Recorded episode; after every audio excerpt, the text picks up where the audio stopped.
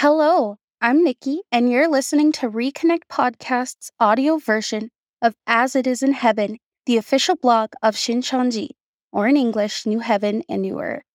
You can find the text version of this episode on asitisinheaven.com. Thank you for listening. How many people will go to heaven?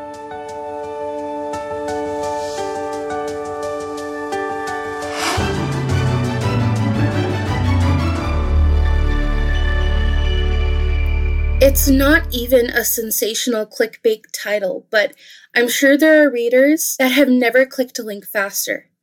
Is there something like that in the Bible? Did God set a certain number of spaces in his kingdom? Oh, I hope not. So, to put your hearts at ease, how many people will go to heaven according to the Bible? Short answer so many you won't be able to count. Whew.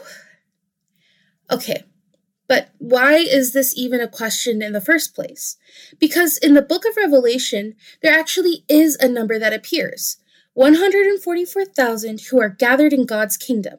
So let's look deeper into the Bible to learn about the people that are prophesied to enter heaven. Those who are saved are divided into two groups. At the time of Revelation's fulfillment, when God's kingdom and work of 6,000 years is completed, there are two groups of people who are prophesied to receive salvation and enter heaven. Two groups. What's that about? In every era of biblical history, God did not just go to everyone personally to teach them about himself. In the Old Testament, he worked with the people who came from Adam's line Noah, Abraham, Isaac, Jacob, and Moses. He chose one person in each era to be his spokesperson, the one tasked with teaching others who God is and leading them in faith. God chooses one person, then trains up a small group of people to minister to the rest of the world. With this in mind, think about the time of Jesus' first coming. God chose Jesus, but Jesus didn't have a world tour. He was only ministering on this earth for roughly three years in a small location. But who were tasked with going to the ends of the earth to share the gospel?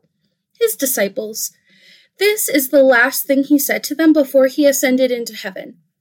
But you will receive power when the Holy Spirit comes on you, and you will be my witnesses in Jerusalem and in all Judea and Samaria and to the ends of the earth. Acts 1 verse 8.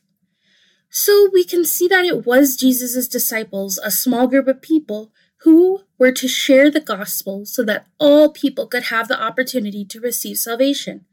This same logic can be seen in the book of Revelation. The 144,000 priests. The first group is the 144,000 mainly spoken of in Revelation 7 and 14. These are the priests, the teachers, those who know God's word so well it's described as sealed on them with God's name on their foreheads. Then I looked, and there before me was the Lamb, standing on Mount Zion, and with him 144,000 who had his name and his father's name written on their foreheads. And they sang a new song before the throne and before the four living creatures and the elders. No one could learn the song except the 144,000 who had been redeemed from the earth. Revelation 14, verses 1 and 3.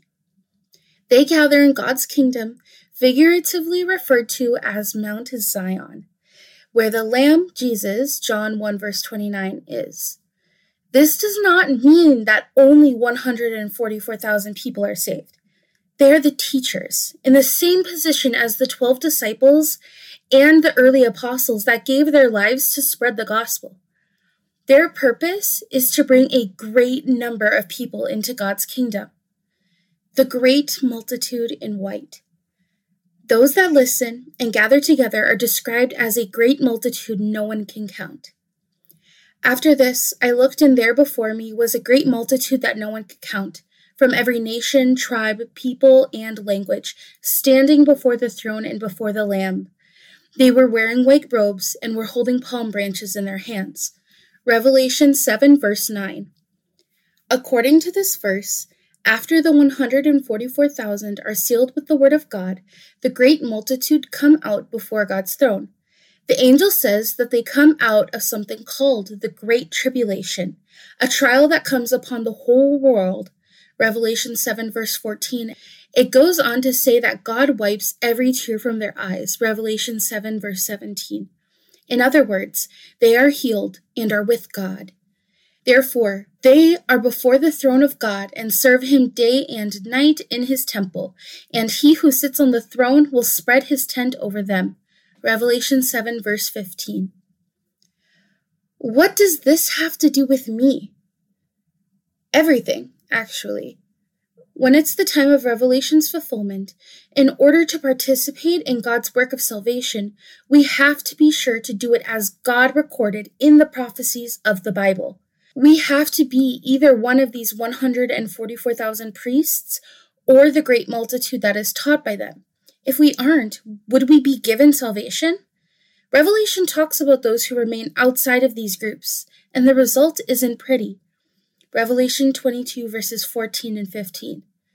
Now, this all seems pretty abstract and out there, I know. Many of us probably had no idea this content was there. Mount Zion, 144,000, great multitude, tribulation? Pretty strange. And if it's strange, there's probably other things about the second coming that you aren't aware of. So, if it all seems far fetched, remember, this has been in the Bible for 2,000 years now. It's not like it was never there. We just didn't know. God hadn't made it known. But now that He has, it's up to us to reach out and take the opportunity to understand fully. Time to go all in. Study the Bible. This article may have left you with more questions than answers, but those who seek, they are the ones who receive. Thank you guys for listening to today's episode. If you like what you heard, you can find more links in the description for the blog, the Instagram, and the podcast. We look forward to seeing you next week. Thanks!